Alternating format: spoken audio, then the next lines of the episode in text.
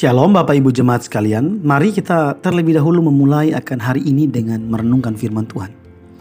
Yang saya pilihkan buat kita dari Kisah Para Rasul. Kitab Kisah Para Rasul pasalnya yang ke-13, ayatnya yang pertama sampai dengan ayatnya yang ketiga. Demikian bunyi firman Tuhan.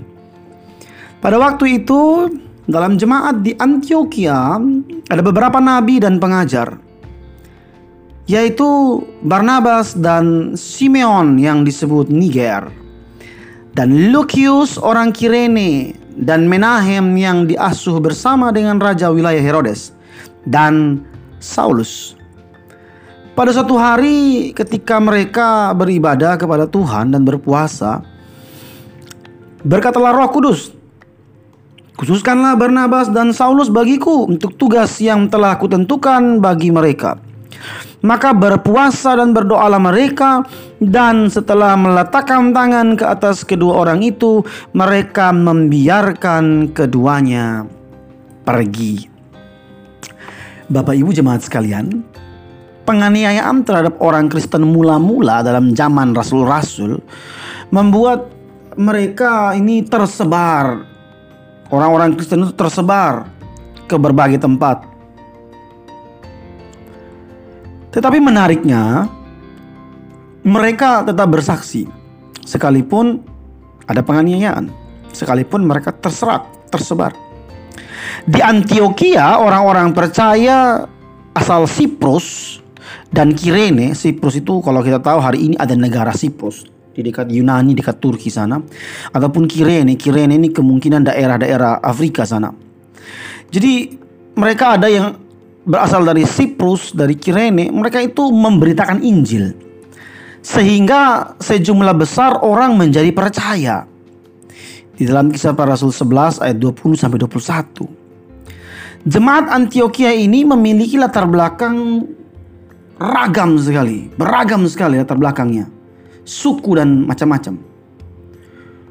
Bangsa yang berbeda-beda.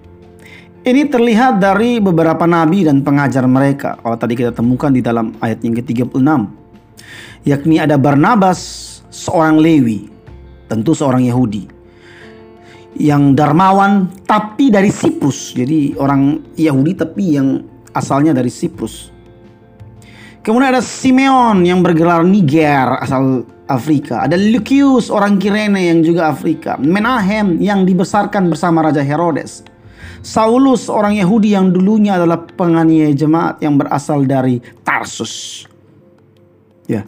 Mungkin keragaman yang dimiliki jemaat inilah yang membuat mereka lebih siap untuk melakukan penginjilan kepada bangsa-bangsa lain sehingga Tuhan mengutus Barnabas dan Saulus atau Paulus untuk tugas itu dari bacaan yang tadi kita baca.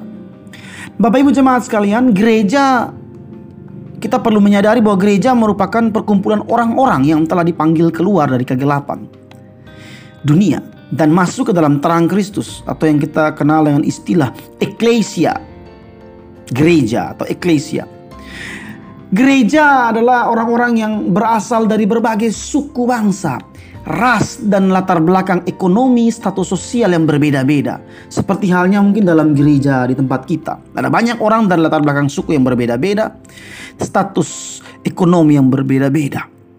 Tetapi perbedaan ini seharusnya bukan menjadi sumber konflik. Karena penebusan Kristuslah yang menjadi identitas utama yang menyatukan semua orang percaya.